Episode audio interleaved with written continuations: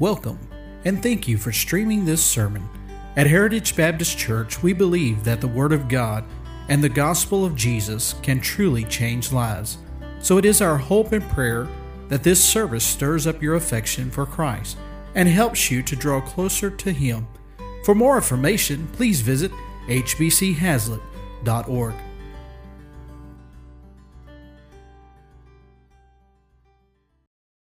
you've never experienced this, we we used to do this all nearly every summer, and so we decided to bring it back and uh, go about seven or eight weeks, maybe nine now. I think is it ten weeks?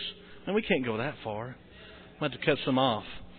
But uh, I told Brother Clark's our first one now. I've already told him he has 20 minutes. Everybody look at your watch. Everybody got 25 after? Everybody good? Because if it gets into my time, then he's setting precedents for the other men. And he can't do that. He's got to be the example. He's a deacon. He has to be the example. I'm looking forward. We have several men signed up. We've, I've never heard Brother Brother Graham, Brother Hokett. We've heard Brother Todd before, but we always look forward to that. And Brother Harry Shepard signed up. We're looking forward to Brother Harry on a Wednesday night. And it's just great. Brother Jack Brown and others. Brother Prax, yeah. We'll pray about that. Amen, Brother Prax. Amen. Amen. Uh, but this is it's always been uh, it's good and it's fun. I, I think it's just a great way to hear from our men. I appreciate Brother Clark and all that he does around here, and, and uh, just a fine, fine man. And uh, I appreciate him very much. Come on, preach. I'm not feeding any of the special speakers afterwards on Wednesday night. All right, I've already been asked. Just because I feed special speakers, doesn't work that way. Yeah, yeah, yeah. I tried, guys. That's the first thing I said to him. I said, you know, since uh, when the special preachers come in, he takes them to eat. I didn't eat before we came, so I'm really thrown off here. So uh, uh, I believe God's called me to teach. Preaching's difficult for me, so uh, understandably, uh, I forgot to get the microphone and everything else. I'm just way off my my uh, game, but uh, God laid upon my heart tonight to preach upon the Trinity. And Brother Crawford said, You got 20 minutes. Exactly, that's what I said. Yeah, well, good luck. Um, Dr. Henderson's not here. We can roll on for a while, right? Okay. Um, anyway, uh, the doctrine of the, the triune God is uniquely or unique to Christianity. And um, I'm not actually going to teach the Trinity tonight. It's something that uh, I think would take quite a while to get to. But uh, just because we don't have a full and, and complete understanding of the doctrine of the Trinity doesn't mean that it doesn't exist or that we don't benefit from it.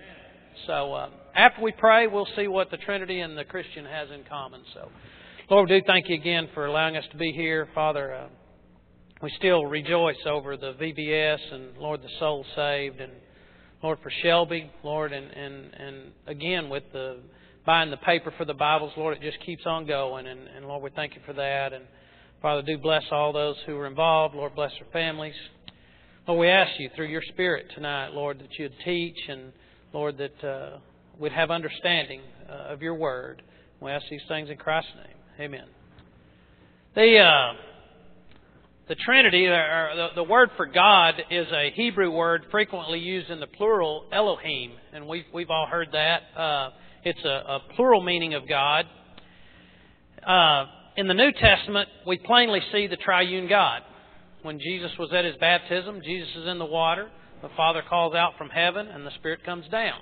So we see a, a triune God there. Um, we're going to turn to about eight, eight different passages of Scripture, so uh, wet your finger and pull your hat down tight, and we'll go. Uh, look in the book of John, if you will, chapter 1. The uh, the Father is all the fullness of the Godhead invisible. John chapter 1 and verse 18 says, No man hath seen God at any time. The, uh, the Son is all the fullness of the Godhead manifested. Look in verse 14. It says, And the Word was made flesh and dwelt among us, and we beheld His glory. The glory is of the only begotten of the Father full of grace and truth. And then the uh, the Spirit is all the fullness of the Godhead acting immediately upon the creature. Look in 1 Corinthians chapter 2.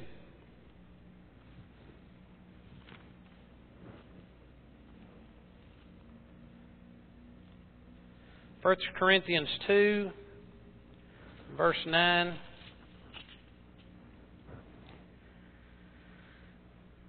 But as it is written, eye hath not seen, nor ear heard, neither have entered into the heart of man the things which God hath prepared for him that love him. But God hath revealed them unto us by his Spirit. For the Spirit searcheth all things, yea, the deep things of God. So we see God the Father, God the Son, and God the Holy Spirit. Um, again, it, it's a deep mystery that our finite minds can't really grasp. That they're they're individual personalities, but one God. And uh, again, just because we don't have a full understanding of it doesn't mean that we don't reap the benefits of it. Um, there's a several passages in the New Testament that include all three of them. And if you hurry and read through them, sometimes you fail to see that all three are mentioned in certain passages of Scripture. Um, the provision for salvation, Hebrews chapter 9. The provision for salvation in Hebrews chapter 9 and verse 11. But Christ, being come a high priest of good things to come, by a greater and more perfect tabernacle, not made with hands, that is to say, not of this building, neither by the blood of goats and calves, but by his own blood he entered in once into the holy place, having obtained eternal redemption for us. For if the blood of bulls and goats, and ashes of an heifer sprinkling the unclean sanctifieth the purifying of the flesh, look at verse 14. How much more shall the blood of Christ, who through the eternal Spirit offered himself without spot to God. Purge your conscience from dead works to serve the living God. There's, there's the, the Trinity right there in the act of salvation, telling us that, uh, uh, that the blood of Christ was, was offered through the Spirit of God without spot to God. So we have the, the triune God right there in, uh, in salvation. Look at verse 24. And, and again, to rest assured, for Christ is not entered into the holy places made with hands, which are the figures of, of the true, but in heaven itself, now to appear in the presence of God for us. How good is that? I mean, that, that's wonderful. When we, uh, we had the Bible here, and, and one night we had the altar over here, and Wednesday night we were able to explain to the kids that, look, the, the, the, the offering of the blood of the, the bullocks and the rams weren't sufficient. That was only a picture of things to come. And I guess throughout the week it was made apparent because a lot of kids responded, um, kids and adults alike. So not only in the provision of salvation, but after we're saved, there's a regeneration. Um, you know, we, we look at people and we say, man, they get saved and, and man, we just want to see that, that switch turn on. And, and we've been able to do that in, in our lives of, of seeing people get saved and just, just have a completely different walk and, and change of life. Some people take a little longer. Um, we have campaigns around here, and, and every church has Sunday school campaigns to to elevate our, our numbers and then hang on to some of those. And, and that's what we do. Is each time we have a campaign, it brings in more people, and some of them get it. And and every one of us in the in the room tonight know that at one point we finally got it and stuck. That, that's why we're here now you know, we came in and got out and came in and got out. And finally, at one point, we came in and said, Man, I need to be here. My family needs to be here. My kids need to be here. And, and we finally got it. So once we're saved, we get that regeneration. And, and the regeneration, uh, the, the, the meaning of it is to be renewed, reformed, or reconstituted. A spiritual birth. I like this one replacement of any hurt or lost part. Just start with me from about here down and replace that whole thing because the old man wasn't any good and still isn't. Um, Galatians chapter 4.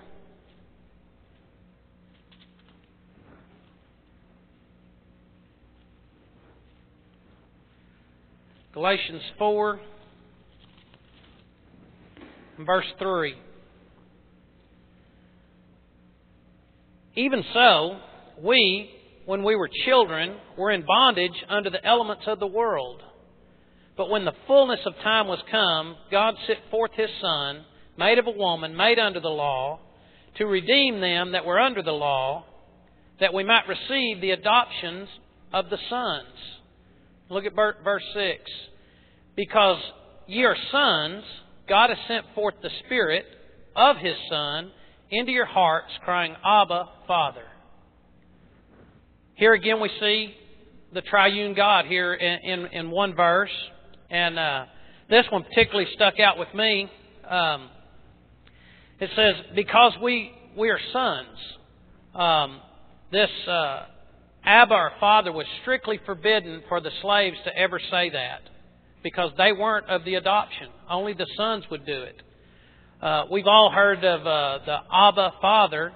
It's only used three times in in, in this certain text. Yeah, Paul uses it in Romans uh, for the spirit of adoption. Mark uses it uh, when when Christ Himself uh, was talking to God when He was in prayer at Gethsemane, and He asked God to take this cup from Him, and He cried, "Abba, Father."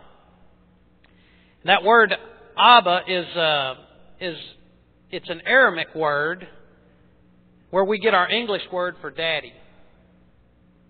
Well, that'll get a hold of you right there. Daddy would be a, a, a term that a small child would use in, in referring to to his father.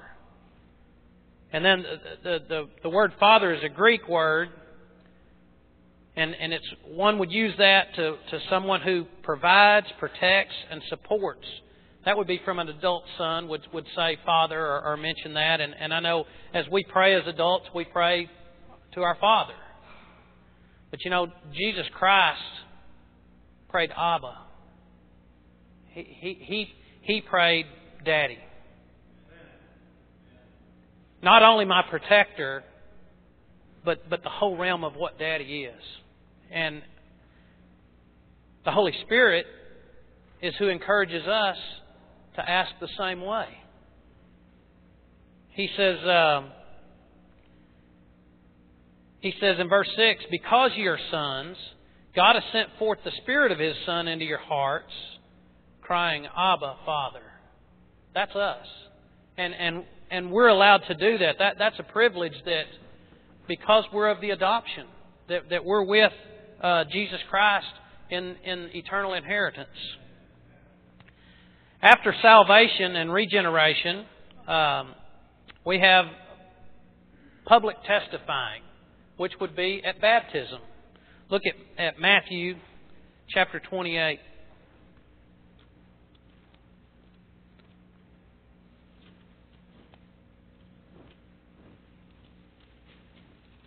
Matthew chapter 28.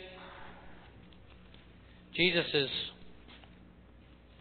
sending out the uh, apostles, he says uh, in verse 19, he says, Go ye therefore, because all power is given, he says in the previous verse, Go ye therefore, and teach all nations, baptizing them what? In the name of the Father, and of the Son, and of the Holy Ghost. Again, the triune God at baptism. So not only at, at salvation, regeneration, but also at baptism, we have our triune God that uh, is encouraging us on, if you will. Um, but not only does He deal with us in those three aspects, but in our daily lives, how we can uh, uh, see the triune God dealing with us on a on a daily basis. Our greatest resource as a Christian is prayer. Brother Crawford's fixing to preach on that here in just a minute. Uh, what a resource! I, I, I stand up here every week and, and, and say, I don't think we have our minds wrapped around that we have access into the Creator of the universe, can walk up and lay our petitions at His feet. That's astounding right there, y'all. That, that's, that's one of our, our greatest powers as a Christian. You know, we come in here every Wednesday and every Sunday and we raise our hand and say, Pray for so and so, pray for so Why do we do that? We do that because we believe that God will move in men's lives and that He has the power to do that.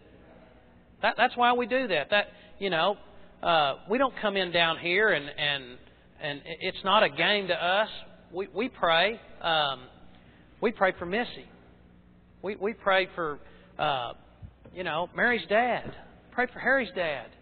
Uh, you know, everyone that is mentioned here, we pray for Bertha. I mean, we just go around. Everybody of the family of God says, hey, here's who is, is in need and who to go to better than God. And we have that power. Look at Ephesians chapter 2. Ephesians chapter 2 and verse 18. Again, looking at the, the triune God here, he says, for, for through him we both have access by one Spirit unto the Father. We come in Jesus' name through the Spirit of God to the Father. Uh, our greatest resource that we can ever have as a Christian is prayer. And, and we need to use it. We need to use it, um, you know, always in prayer, uh, never ceasing in prayer. Not only in prayer, but uh, in learning. Um, we talk about this a lot. You know, how do you learn all this, or how do you know all that? Pray to the Father that through His Spirit He would teach us. Look at John again, chapter 14.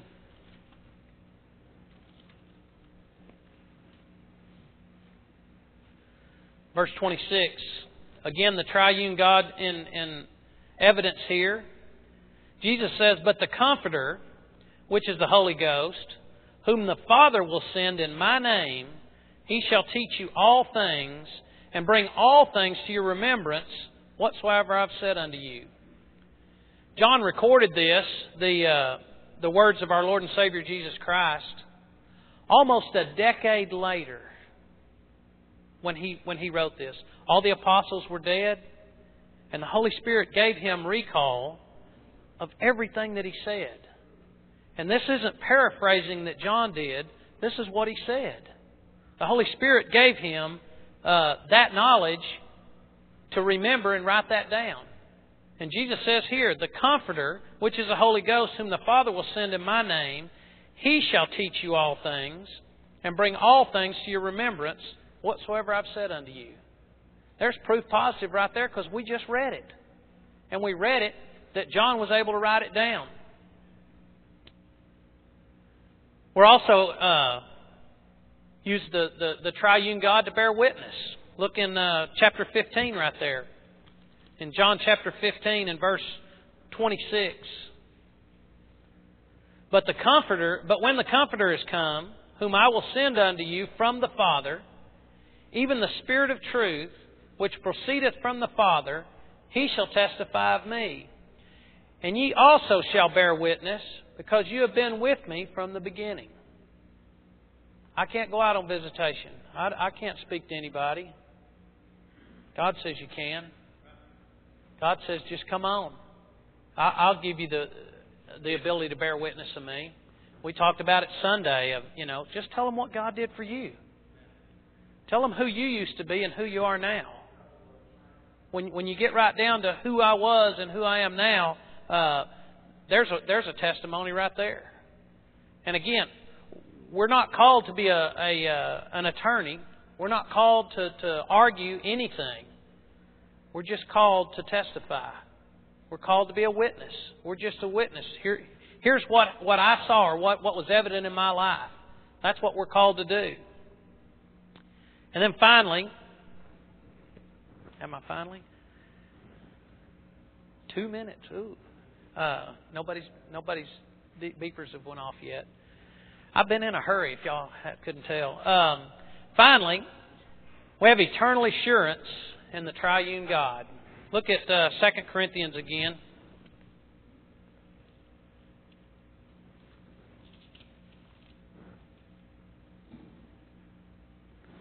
2 Corinthians chapter 13.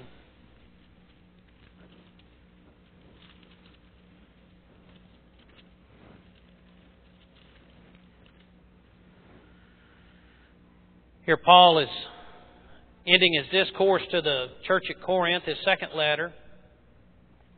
Verse 14 says, The grace of the Lord Jesus Christ and the love of God and the communion of the Holy Ghost be with you all. Amen.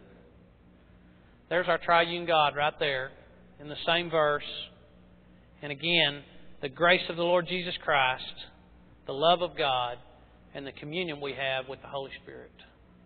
Amen.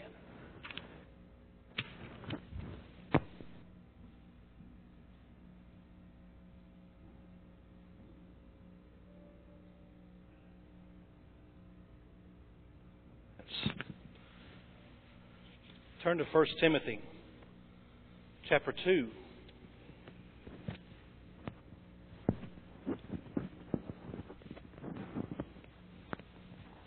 First Timothy chapter two. Appreciate the message. Man. First Timothy chapter two.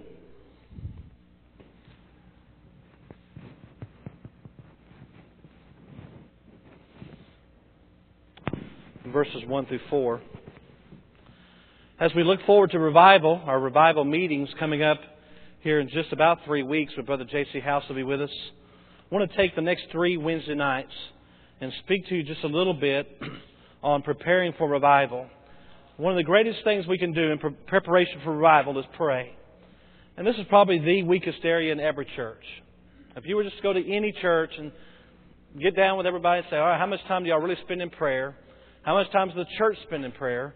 Uh, it would really be one of the weakest points. Maybe even weaker than soul winning. And that's probably the, uh, one of those two would be the weakest points. Prayer is the muscle that moves the arm of God, as I said Sunday. If we ought to have revival, then we, we have to have prayer. Look at 1 Timothy chapter 2 and look at verse look at 1 Timothy chapter 2 and verse 1. I exhort you therefore that first of all, you ought to underline that in your Bible. First of all, Timothy's, uh, Paul says to Timothy, first of all, I exhort you, I, I encourage you, therefore, first of all, supplications and prayers and intercessions and giving of thanks be made for what? All men. We ought to pray for all men. And by men there it means mankind, both men and women, of course. We ought to be in prayer. First of all, supplications and prayers and intercessions and giving of thanks be made for all men, for kings and for, and for all that are, that are in authority, that they may lead a quiet and peaceable life in all godliness and honesty. For this is good and acceptable in the sight of God our Savior, who will have, notice the repetition of the phrase there, all men, all men to be saved and to come unto the knowledge of the truth. If we are to have results, spiritual results in, in revival, we, there must be prayer. There must be prayer. 1 Thessalonians 5.17 says that we as Christians ought to pray without ceasing. Amen? That means we ought to always be in the attitude of prayer. There ought, there ought to be a, a any time during the day you ought to be able to just in your mind to say a prayer to the Lord without any hesitation, without any qualms, and any little thing in the back of your mind saying, you know, you don't deserve to pray the Lord because of this sin or that sin or because of this or that. But there ought to always be in the attitude of prayer. And you've heard this before. We understand that prayer has a part in the believer's salvation. In that as, as we pray, we pray, we call upon the name of the Lord. We pray with our heart, our mind, our will, and our emotions. And believing in the Lord Jesus Christ, we, we have eternal life. Not only does prayer have a part in our salvation, but prayer restores us. The Bible says that, uh, as I said Sunday, if you say you have no sin, you're a liar, and the truth isn't in you. As Christians, we sin. I love the song that Miss Linda sings. We're just sinners saved by grace. And we are certainly, certainly should never put ourselves in the positions of being a Pharisee and to stand up and look down upon other people and say, I'm better than them. Listen, we're no better than anybody. Amen. And certainly, uh, teachers and deacons and preachers, myself, whomever, uh, we ought to, we, we are all on the same level, if you would, when it comes to sin. You say, preacher, I, I, you know, I'm not a murderer. The Bible says if you break one, you, one law, you've broken them all. We learned that at Vacation Bible School, amen? We're all selfish by nature. We have that old man in us, and therefore we are all under, under again, that sin bondage as such. But we know the new nature has been given to us by the Lord Jesus Christ, and He's broken, uh, given us the ability to break free of that bondage by way of His strength and by way of the Holy Spirit that's spoken tonight. So that it is, it is prayer that restores fellowship with the Lord. As Christians, if we ought to have a good relationship with the Lord Jesus Christ, sin must be prayed for and forgiven by the Lord Jesus Christ, and the fellowship is restored. And I'm not going to, it's not my message tonight, but there, the Bible says that God does not hear the prayer of a sinner. I believe that. If there's sin in your life or sin in my life, then that communication is broken, and we need to go to God and, and confess our sins. So again, it's it's prayer that restores us. And we need to look uh, look at ourselves. Number three, sin unloads us. Unloads us. Uh, I'm sorry, prayer unloads us. As we pray, we unload. Woo! Remember, I remember, you know, in the summers, hauling hay and going up to the to the barn and pulling that trailer back, backing that trailer up inside that barn and start unloading the, unloading the hay. And it wasn't very fun to unload. But once the unloading was done, woo! I mean, it was time. I, a lot of times when I was a little kid, we used to take off running towards the pond, you know, stripping as we go. By the time we got there, we were ready. Dive into the pond. It was so much fun. But uh, you know, as we come to the altar or you go in your t- private time of prayer and you pray for forgiveness, you pray and you unload the Lord, again, that may not be very fun, but once that unloading is done and the burden is lifted, oh, what, how great that feels. Amen? All a part of revival is that unloading process, is that unloading process in prayer. Uh, again, casting all your care upon Him, for He careth for you.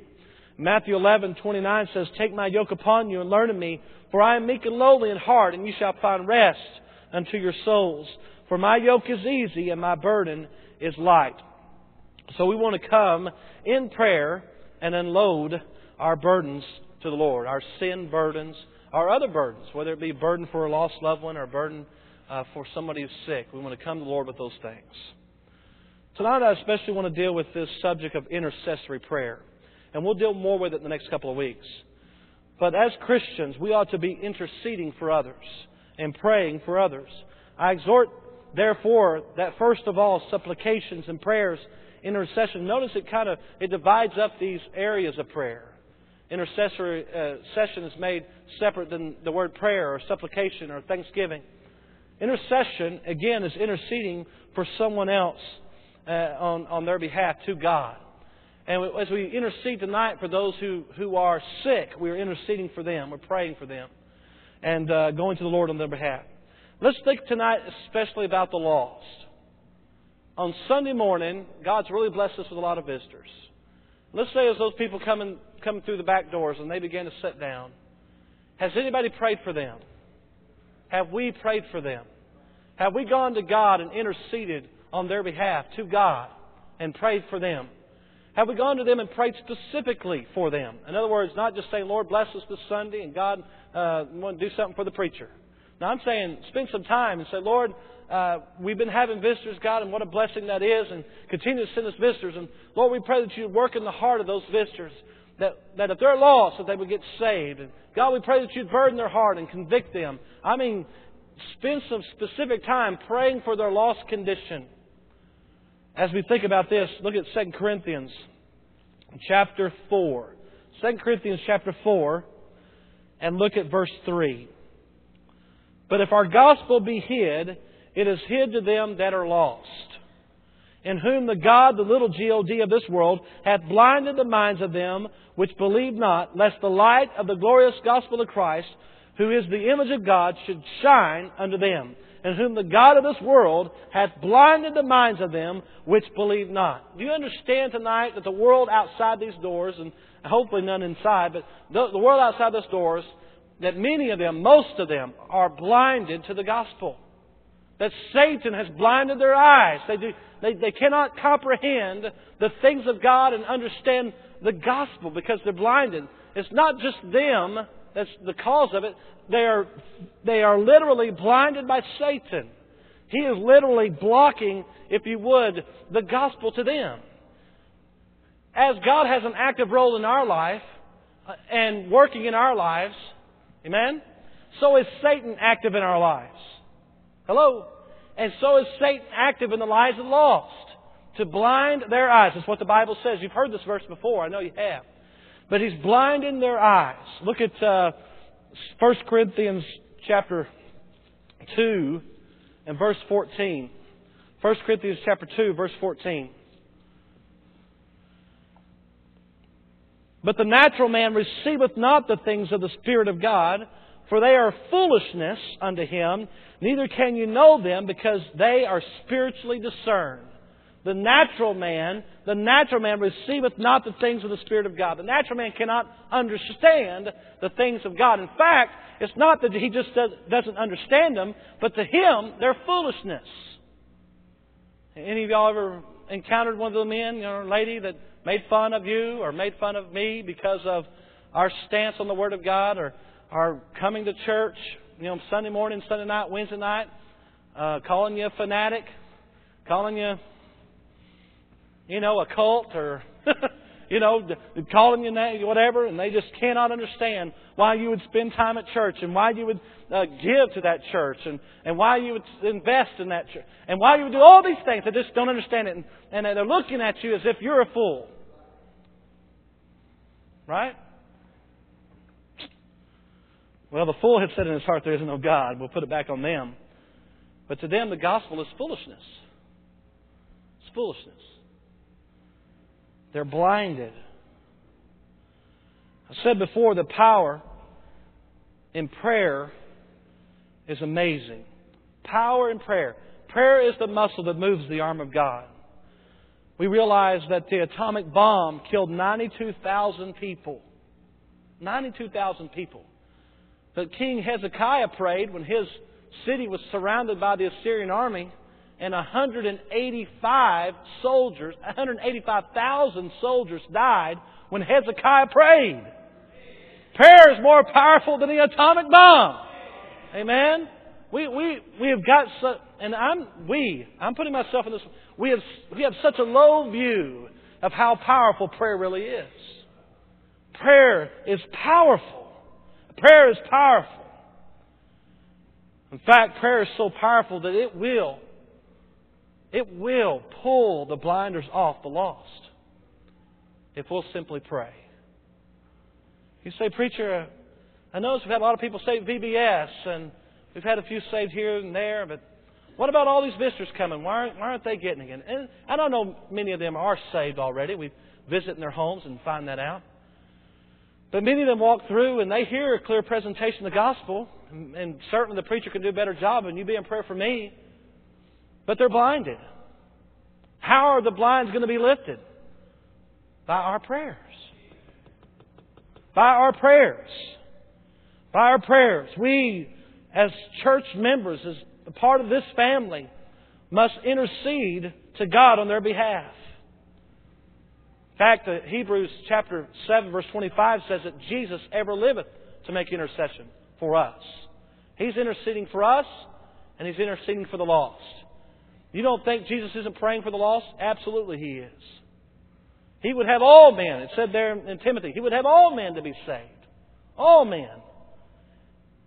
Paul says to young Timothy, first of all, first of all, make prayer, supplication, intercession.